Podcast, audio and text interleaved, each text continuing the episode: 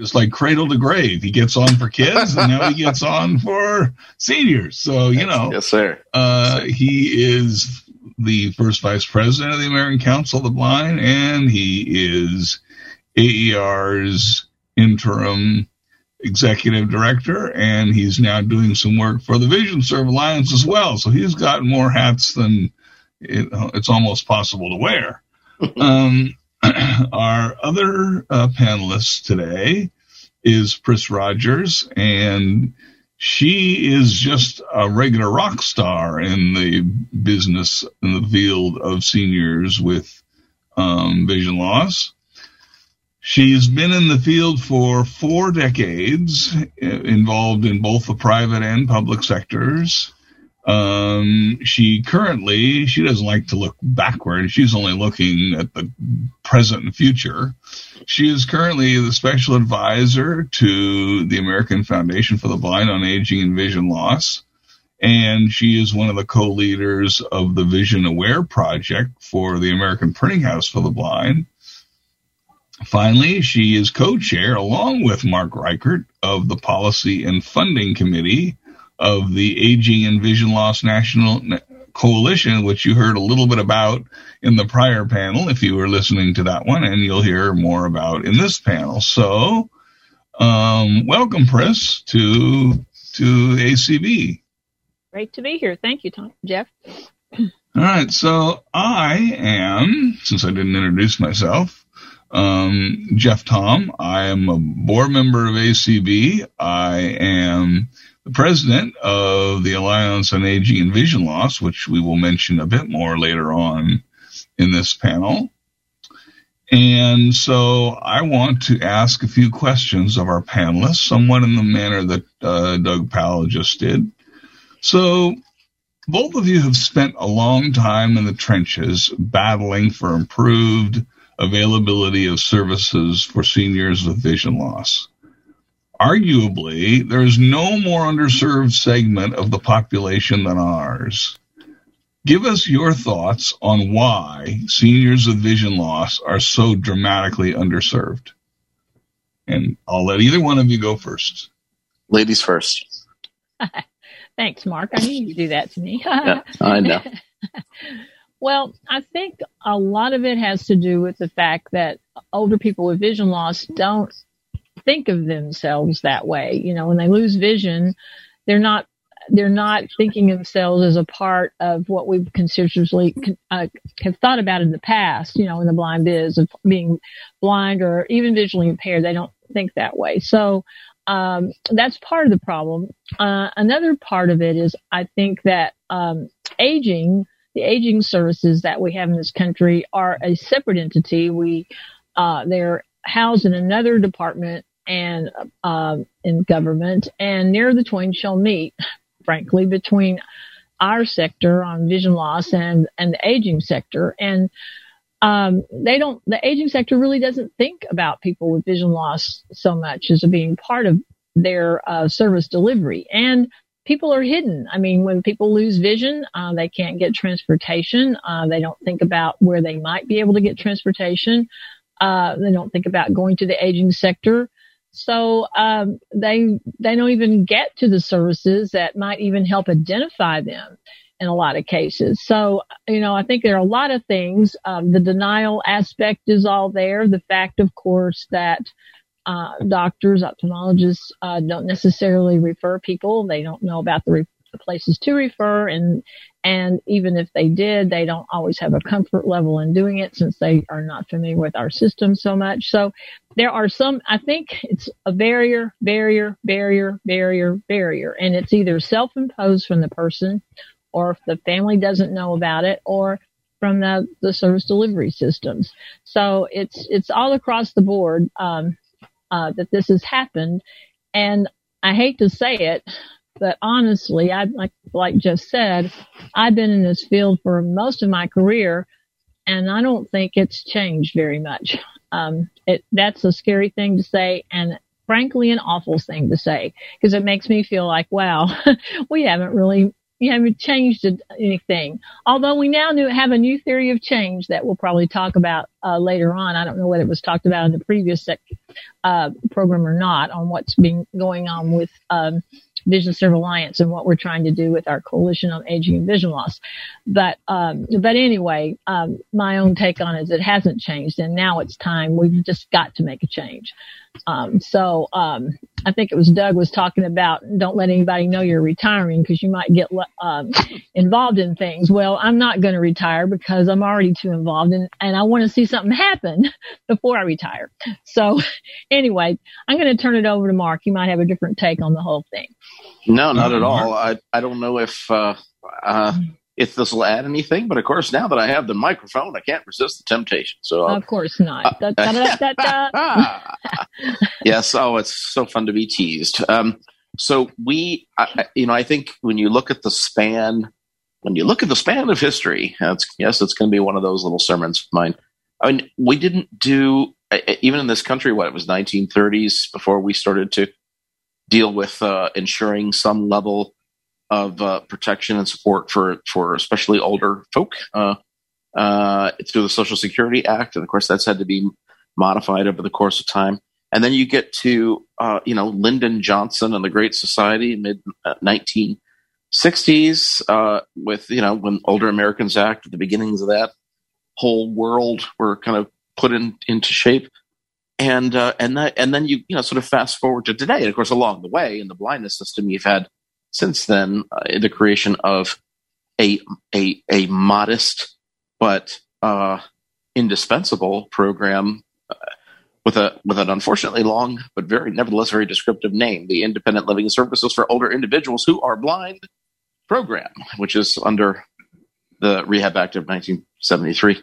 So I think what that I think should help to indicate, or is just serve as a few indicators, is the extent to which the entire country, our society has not ever really lived up to one of the 10 commandments, right? Honoring your parents, honoring your father and your mother, and taking care of folk as they get older. We've made some attempts at that. I do not hold myself out as some kind of aging expert, like Chris or the folks who were the champions for decades, for the older Americans. But you just have to look at it to recognize the many systems that are put in place there, but how deficient, if for no other reason, the amount of money it is that's devoted to those programs, how deficient they really are based on the needs. So then you look at our world and who are our people. And there's maybe 12 million folks who are older who live with vision loss. And if you were to knock on their door and ask to come in for a cup of tea and say hi, I'm here from the blindness system and I'm here to help, that many of them would likely say, well, you might have come to the wrong house because nobody here is blind. I'm just having a little trouble seeing is all. And so it is very much is an identity problem. So you got it on both sides. You have the overall failure of the country to really stand up to the challenge of providing for and supporting and being there for older people generally, whether they have issues with their eyeballs or not. And then you have our own, what I would call our people who don't identify with us. And when they don't identify, that means they don't demand the services that should be of use to them if they had any inkling that such services existed at all, or that they could really benefit from them. And so I think those are the real challenges that we have in terms of making change, on top of the obvious ones, like anytime you have your hand out asking for additional money, it's a challenge. And anytime Congress is involved, it's going to be a snail's pace to get things changed. But those macro issues are really, we've got to confront them head on.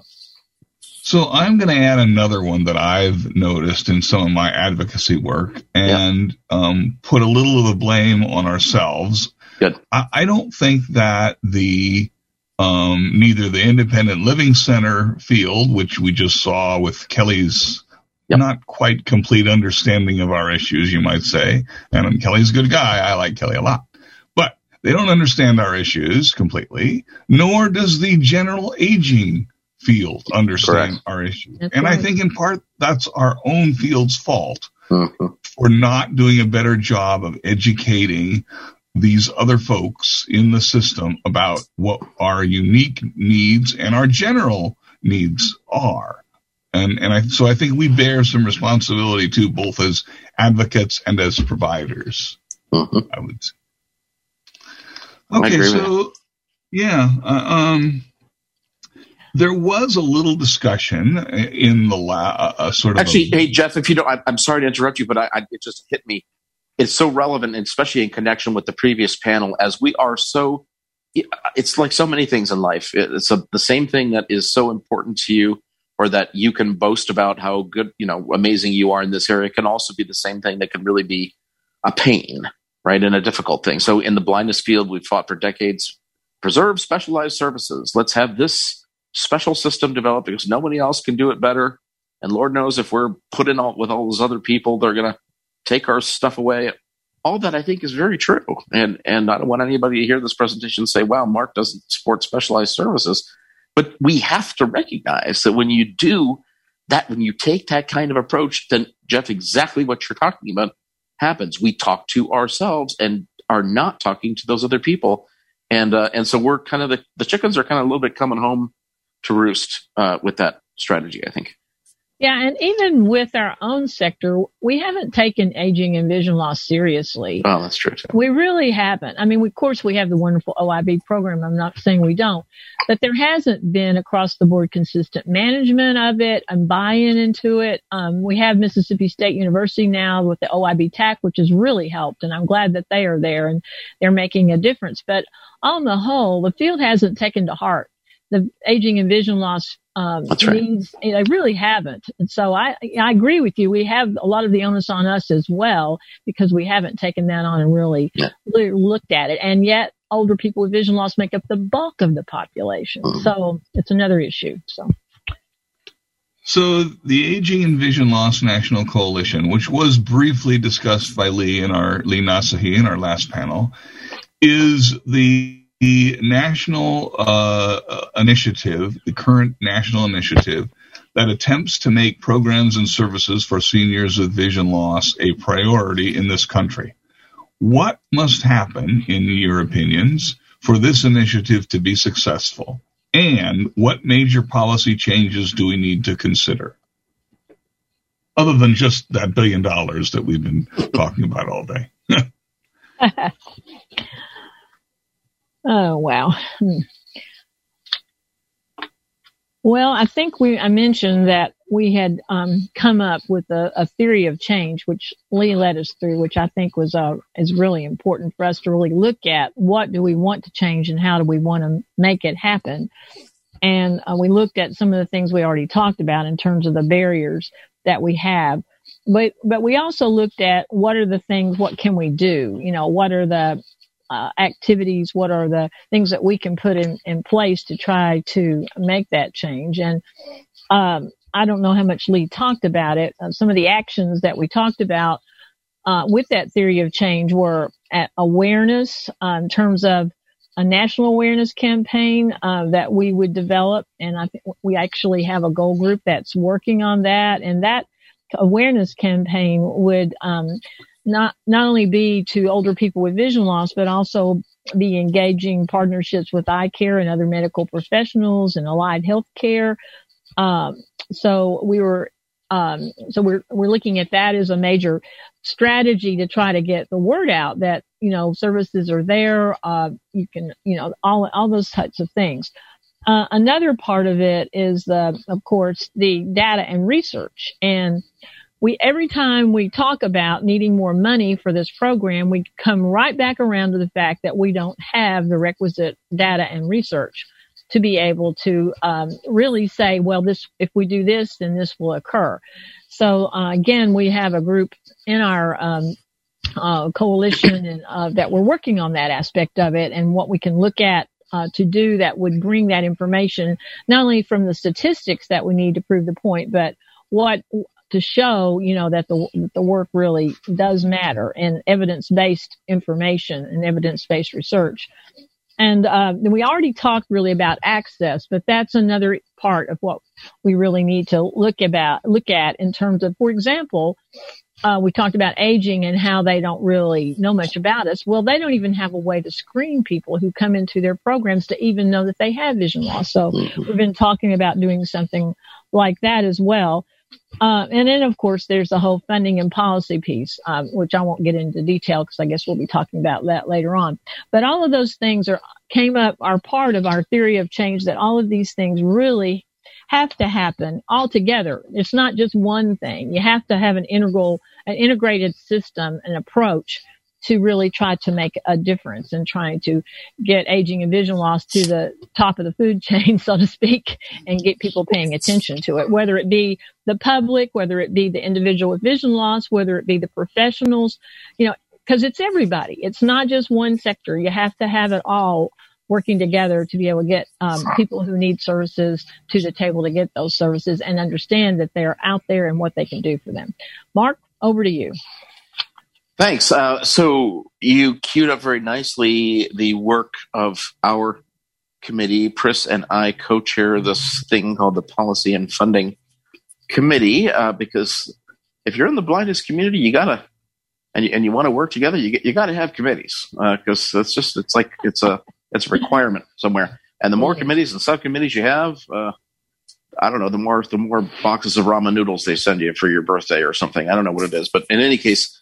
The AVLNC, the Aging and Vision Loss National Coalition, which, by the way, I'll just put an aside here. Thank you to our friend Lee Nasahi and our colleagues in VisionServe Alliance, who really did grab the reins when they were handed off by the American Foundation for the Blind, grabbed those reins hard and well and competently, and had kept this effort going. So we, as part of that coalition, we've got four different committees.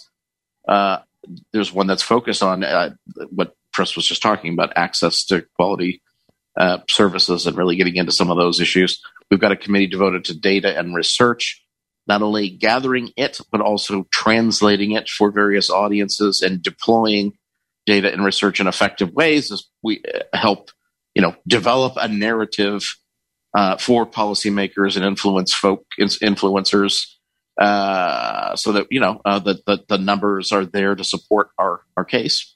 And then and a third committee having to do with public awareness in the broadest possible sense, and that's building off of, in many ways, work that Sylvia Perez and others, her colleagues there at Mississippi State University, as part of something called the OIB TAC, or Technical Assistance Center. But in any case, really saying, trying to connect the dots around what we were talking about earlier, which is if people don't know what's out there, don't know, frankly, what it is that they're missing, how can they articulate an appropriate, an actionable demand for it? So our committee then is the fourth one, having to do with policy and funding. And, we won't get into, I won't nerd out too much on the policy and funding piece, as much as I love to do such things. But I think the approach that we're trying to take, at least for the shorter term, is to develop what some people inside the Washington Beltway refer to as a message bill. It's a, for all intents and purposes, what it means is a comprehensive piece of legislation that, sure, you hope does become law someday, but really, going into it is likely not going to, as a total package, just as you wrote it, end up on Mr. Biden's desk for signature, lovely though that would be. The message bill is really going to contain that comprehensive set of changes that we hope to work on. And the purpose of a bill like that, not unlike the Cogswell-Macy bill, if that means anything to some of you, is to develop champions for our cause who can push that bill for sure, but also help us push specific aspects of it, whether it be funding for the Older Blind program, or other structural changes like Chris was talking about. So we are in the process now, and Jeff, thank you so much for your partnership and our friends and colleagues in AAVL who actively reached out to us and said, hey, we're enthusiastic partners in this. We want to formally be structurally part of what you're doing. That's great. And so we're in the process right now of sort of walking through what should some of these changes be. And Chris and I had a led a lovely, lively discussion a few days ago where we put some, you know, maybe way outside the box ideas on the table, but for the purpose of getting people to, you know, roll up their sleeves and do a little bit of arm wrestling with each other, because making change is always tough, and especially if we're talking about change to existing programs that we clearly depend on and don't want to ruin, but maybe, you know, need to reform and transform a little bit. So it's an ongoing process, so stay tuned about as that legislation develops. Okay, and that's a great process, and, you know, we hope that in the not-too-distant future, there will be some real messaging that you can all see in terms of what we'd love to have happen in a perfect world. So let me ask another question that gets a little more to my hat as the current president of the Alliance on Aging and Vision Loss. And by the way, although we've been doing a tremendous job in the last couple of years of increasing our membership by like 300% over the last 2.5 years or so, by rights, the Alliance on Aging and Vision Loss should be the biggest entity in ACB, because most of us, most people who are blind or who have significant vision loss are 50 years and older. Yep. So I encourage all of you to join our organization, become involved in some of our many projects and others that we just, you know, the more members we have, the more projects we'll do. And that's a precursor to the next question. Often ACB members look at participating in advocacy efforts as a task that is so daunting, they just shy away from it. What role can ACB and the Alliance on Aging and Vision Loss, and specifically the grassroots members throughout the country, play in helping to achieve success for the Aging and Vision Loss National Coalition effort? Well, one of the things that we have been looking at and planning on setting up is as an advocacy training program to train people, older people with vision loss, to really get out there and advocate for whatever it is we're going to come up with this bill.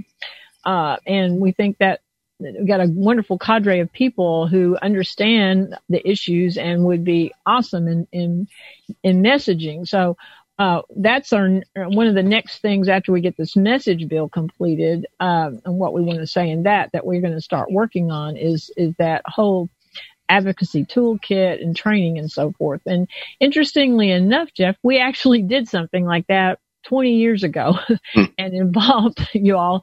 But of course that stuff is outdated, and we need to, you know, and it was more self-advocacy oriented rather than this kind of advocacy, but still, we think that would be awesome if y'all could get involved in that and help us out in pulling that off. Plus we're going to need champions, you know, in every state to you know, talk to people. And we haven't really developed state fact sheets. We haven't gotten that far yet, you know, in our whole work, but all of that is yet to come in terms of us preparing and so forth. And I think the other thing is, from my perspective, is we're always talking about how we have to be at the table.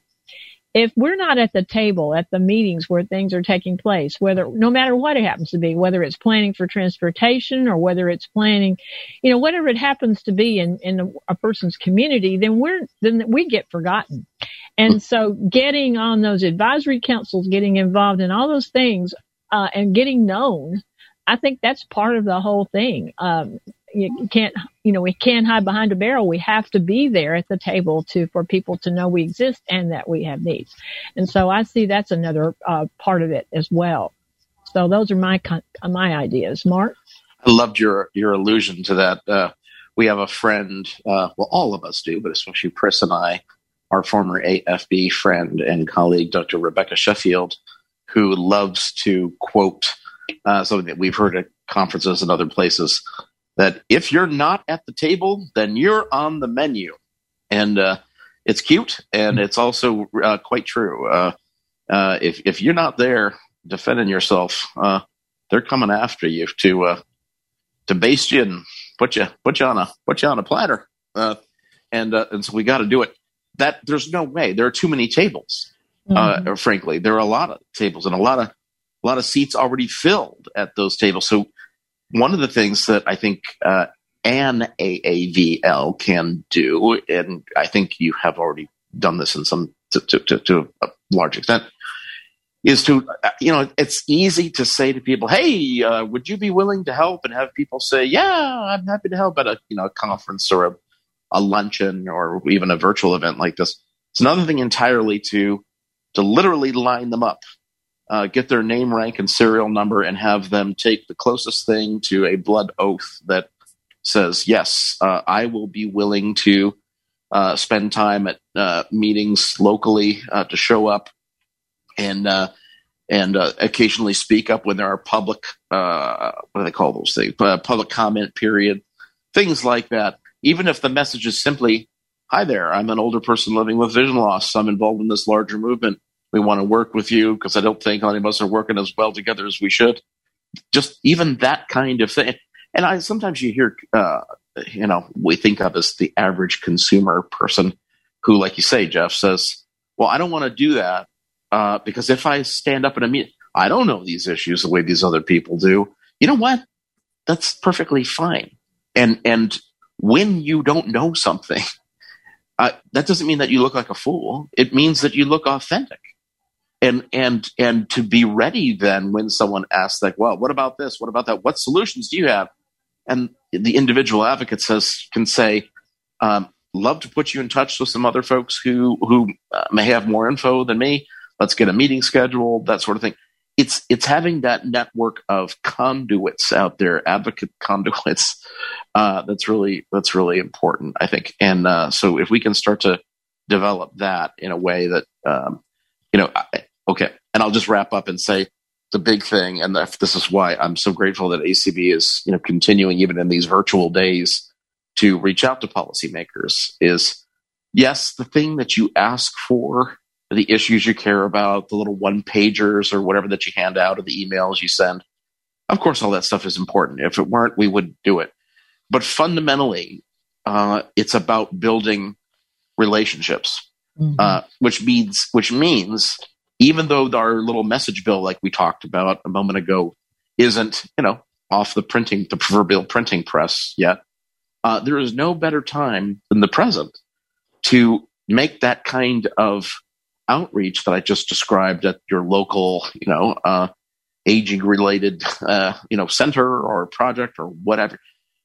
Now is the time to reach out to those policymaker folks and their staff, if for no other reason than to say, "Hey, I'm out here. I'm older, living with vision loss, and I'm going to be talking to you over the course of time. You're going to get to know me really well.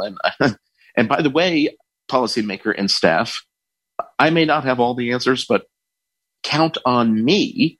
To be your information pipeline so that when you get questions, which you do all the time, policymaker, about folks who say, I'm losing my vision or I've got Social Security troubles or I've got this or that, you want to put them in touch with somebody or a network who can address their specific vision-related needs. Count me in.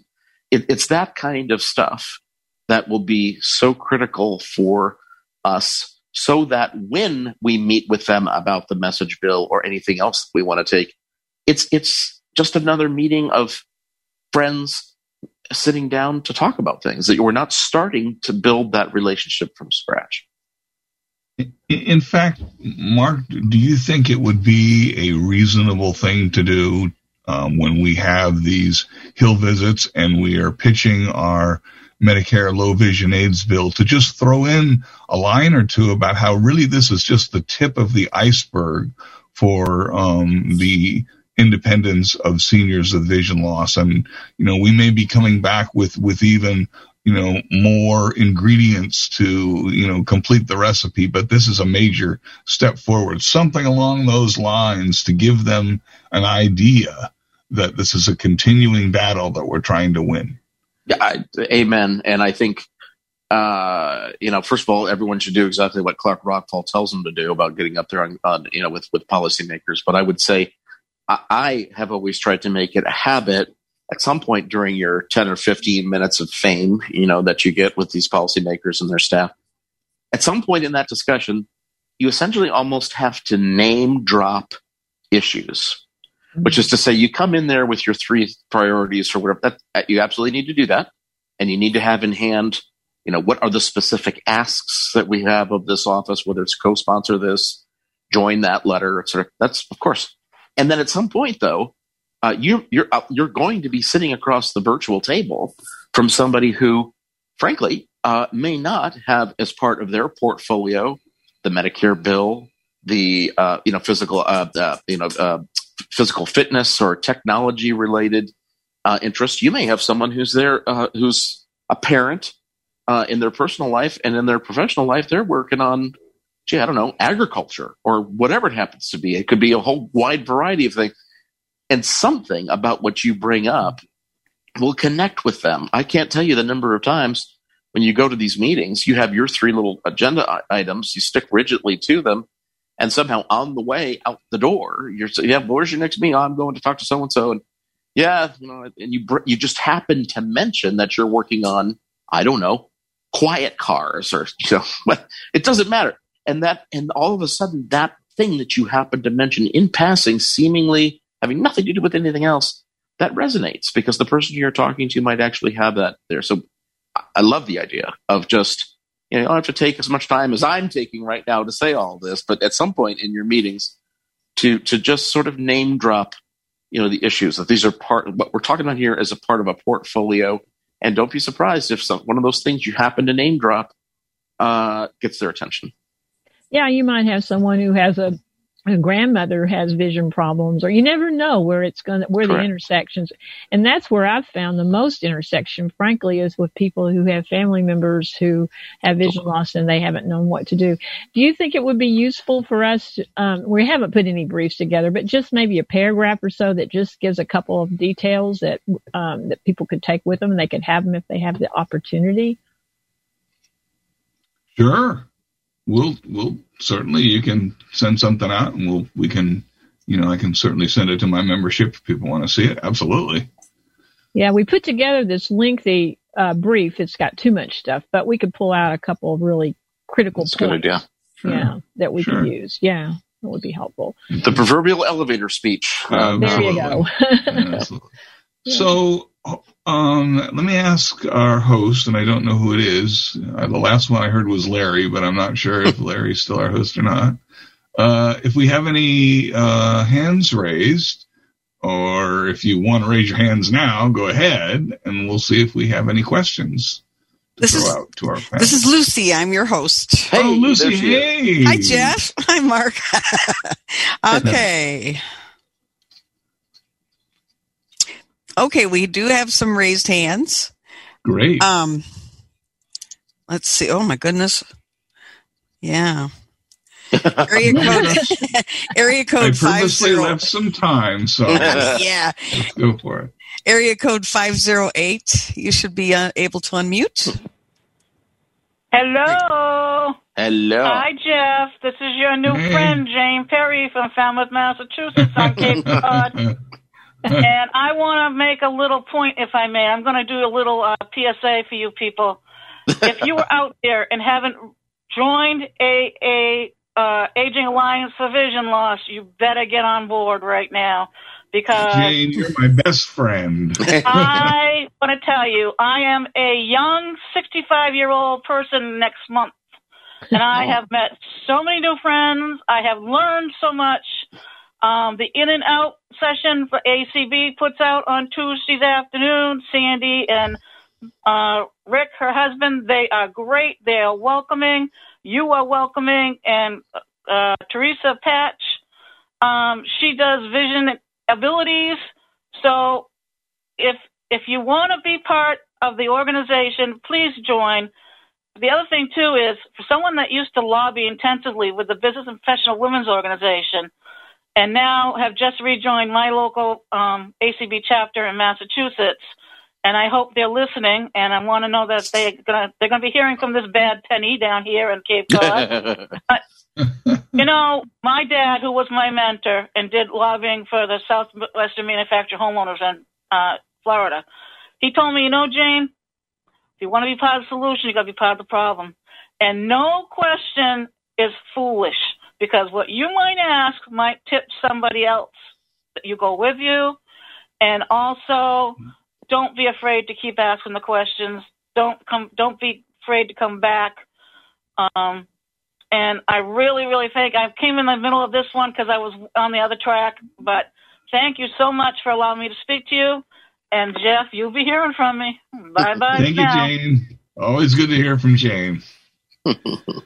Next. Okay, Karen, you should be able to unmute. Thank you. Question, and this is probably a larger question. We talk about the fact that the aging services and the blindness system, they don't intersect anywhere.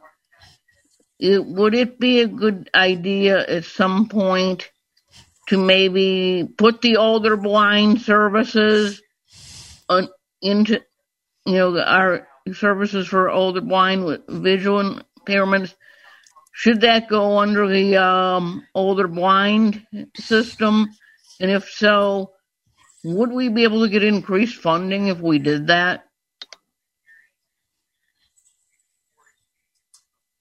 So I think the question is, do we want to move from RSA, Rehabilitation Services Administration, into the Administration for Community Living? And what impact would that have? Great question, Karen. Yeah, and yes, that is my question. And is it something that we should consider? So the short, thank you so much, Karen. As always, you've got your finger on the pulse and you know, one of the hot, okay, let's cut to the chase. And what are we really talking about here? Get down to brass tacks. So good for you. I think the short answer is, should we consider it? Yes, but not because the Administration for Community Living is so wonderful.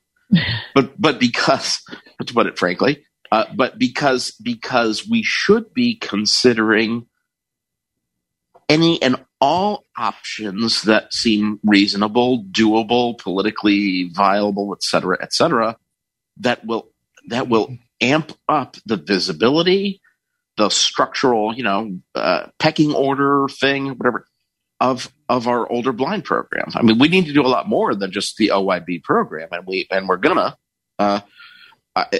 Principally among them dealing with changes to the Older Americans Act, among other things.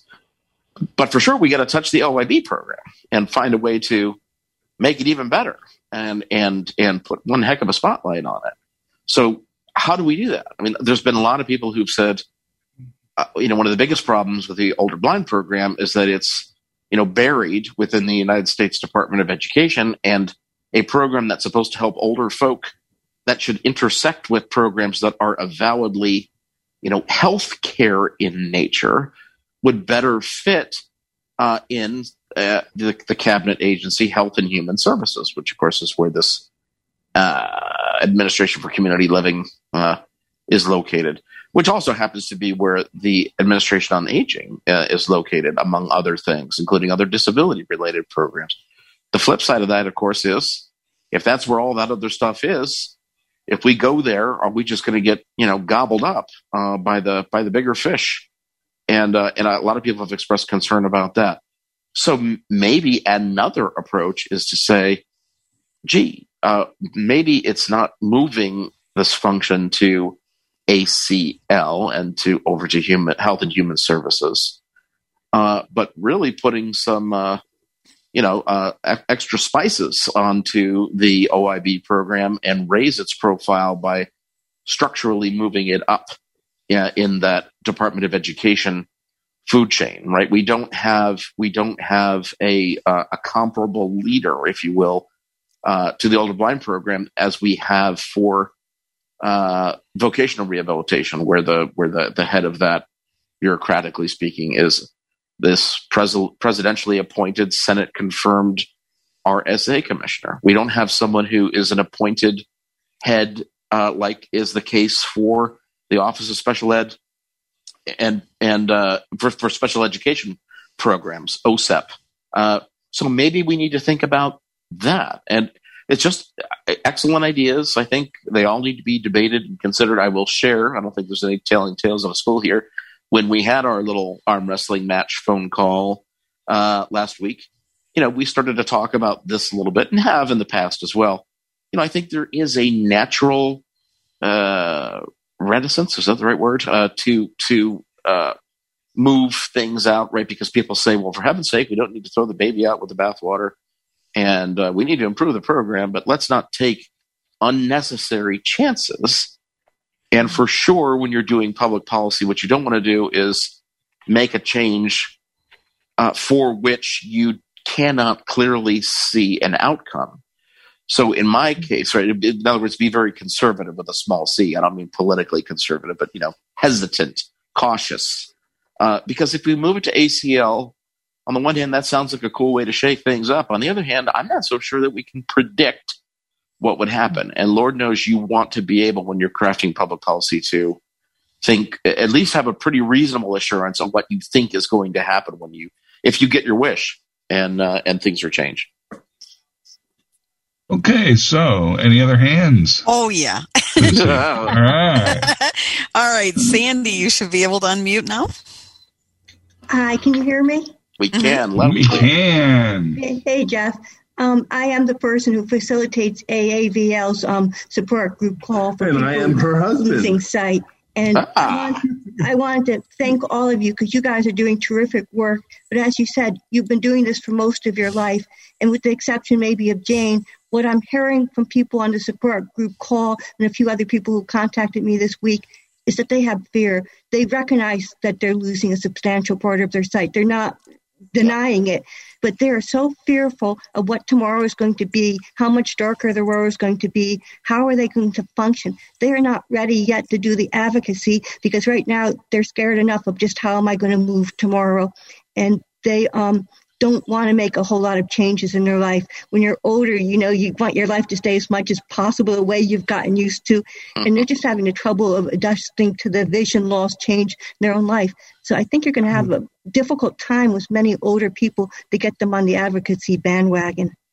Oh, this has Chris Rogers' name all over it. Well, I was thinking one of the things that we've been talking about is to contact the OIB Older Blind programs throughout the country as well, and to see if they could be in contact with consumers who have actually graduated from those programs, quote unquote, and who want to give back and want to be able to be involved. And so I'm sure that there are some people in your group that would feel the same way if they were given the opportunity. I understand, Sandy, where you're coming from for sure, because you're talking about people who are still in the throes of trying to deal with their issues and what does life mean to them ahead. But I think there's still some people out there who have gotten through and who have gotten help and who have not gotten help. And that's a whole other group of people who are angry and want to have some way to do something positive to make a difference so that they can get services. So I'm not going to give up on the fact that there are older people out there who really are interested in making change.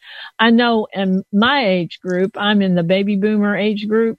And we were advocates back in the 60s, and some of us haven't changed. So I think there are probably still some people out there just like me who want to say, hey, me wait a minute, too. Guys, this isn't right. Me too. All right, Lucy, next hand. Thank you, Sandy. Miss Donna.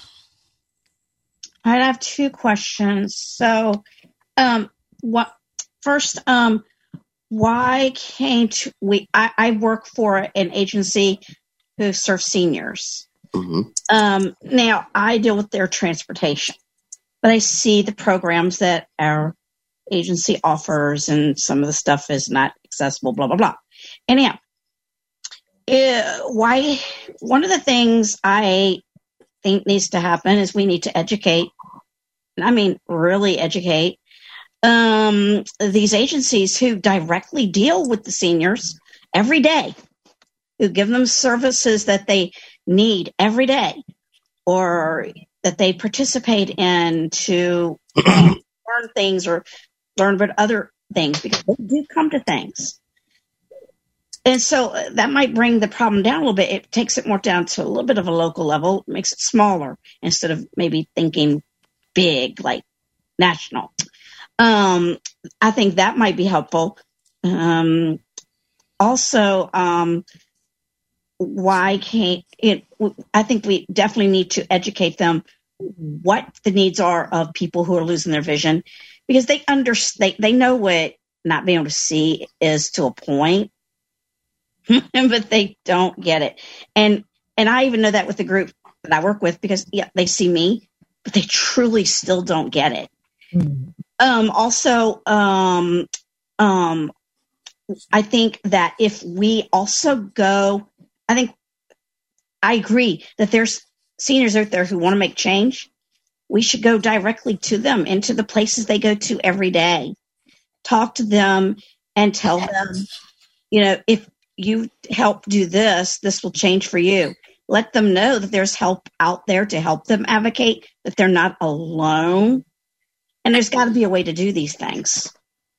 So, Donna, one of the things that the Alliance on Aging and Vision Loss is doing that will indirectly get, I think, to your point, excuse me, is that we are trying to, and we're just going to begin to roll it out pretty soon on a limited basis and then do more broadly. We are trying to do surveys with directors of area agencies on aging. Now, these are the entities throughout the country. Many are public and others are quasi-public, that actually fund all of the Older Americans Act programs. They don't provide the services in most cases, but they fund them. And we want to do a survey of these entities as best we can by having personal contacts with our members to find out exactly what they know and how they serve in terms of their funding capacities, people with vision loss. And why I say this will help is, number one, it will give us some data. But number two, it will give us a chance to educate those folks who may not know very much about the needs of people with vision loss. So this is an effort that AAVL is going to undertake. It isn't going to be an easy effort. And the more members we have, the more calls we can make on these directors to fill out our short survey. So, that's one way of beginning the education process, both to educate ourselves and to educate them. That's great, Jeff. This is Pris. One of the things that we're looking at, we're going to be probably making a presentation at the N4A, which is the National Association of Area Agencies Serving the Blind, to talk about development of some kind of toolkit to help them understand what they need to do, training for staff, all that kind of stuff. And it'd be wonderful if we could do some kind of partnership between what you find out in your survey, because what the director said to us when we came to them with this idea is she said, well, how do you know they're not already doing it? And we're like, oh gosh, give me a break. So having the data would really help to educate and help them understand they're not. Great. All right, we have three more hands. How many would you like to take? Well, let's see. Let's try. We're past time already, so. Oh, are we? Okay, I forgot what our time. I thought we had 5 minutes. Okay, if we're done, we're done. Then we have to go on to the next item.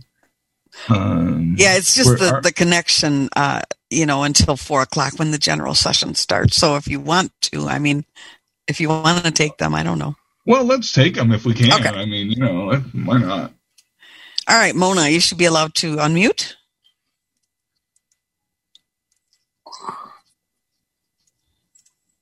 Okay. There you go. Just a quick comment as we approach the people that we're going to be talking to about aging people. One of the things I think we need to make very, very noticeable is that it's much more economical to extend the bus route so that those with vision problems can get to town to do what they need to do than it is to support them in a living situation. So I think a lot of people just don't understand that one of the main reasons people move into assisted living and end up on state and federal aid is because they're not getting the help they need to live in their homes. Absolutely. Very good point. Absolutely right. That's it. I'm done. Thank you. Great point. You're not done. We'll be coming back to roust you and have you help us. I wrote down your name, Mona. Yeah.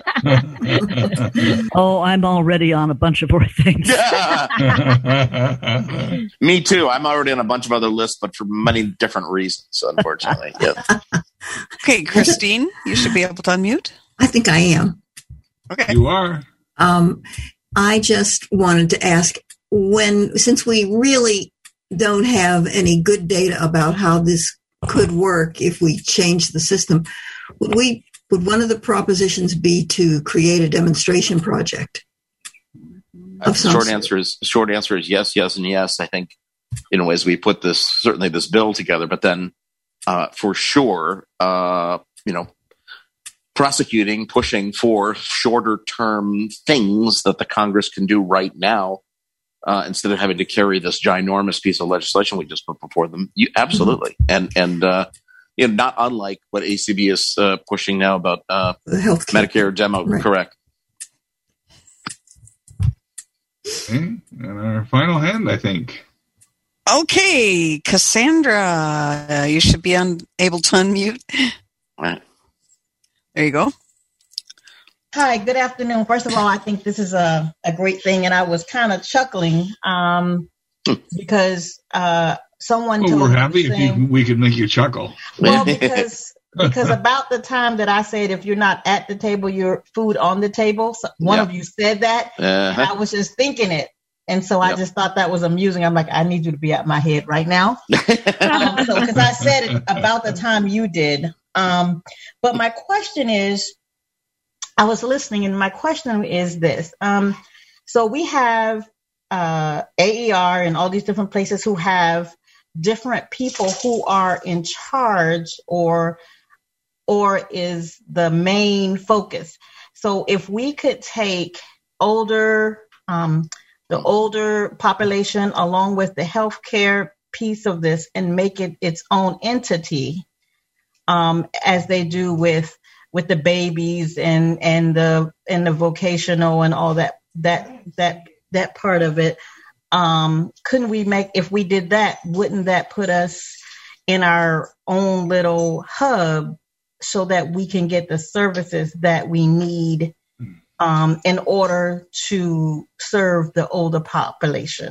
Well, I'll answer from the federal policy perspective, but I expect, Chris, as we kind of close out here, you might have some other thoughts too. So we first of all, awesome questions from everybody. It's just we do so many of these breakouts, and they're all fine. But you guys, this is a special group of attendees here. Very cool. So we're certainly considering structural things to put in place, like an office on aging, vision loss, and communications or something, whatever. We don't have to worry about that. But something like that, some structural thing where there is, this is where one can go. And it's a big debate, because it's once you set up something like that, the question is, how many humans are you really talking about staffing it? Therefore, how much money? Which agency does it go in? Who's responsible for it? There are these things that are called interagency committees that do various things. The truth is, some of those interagency committees, they look like hubs, but the truth is they're not. They're not necessarily all that effective. Some of them are, some of them aren't. So, but the short answer is for sure, and you're right exactly right. Your instinct is absolutely right to have some kind of a clearinghouse, one-stop shop type of approach in the policy world to cobble things together. Chris? Yeah, I don't really have anything more to add to that, but we certainly have been looking at that very need in coming up with an office or something that would make sure that there's no wrong door, so to speak, as they have in the aging community. That would be our concept, is to make sure that people get access to services however they enter. And so that's important that we do that. Well, I want to thank everybody for participating, both my panelists, Chris Rogers and Mark Reichert. I want to thank Lucy Edmonds for being our hostess with the mostest and all of that. And finally, all of you who asked questions and who listened, this is just an enormous topic and one of such importance that I really appreciate all of you for your interest. So with that, have a wonderful rest of your day. Thank you all. Thank you. Good job.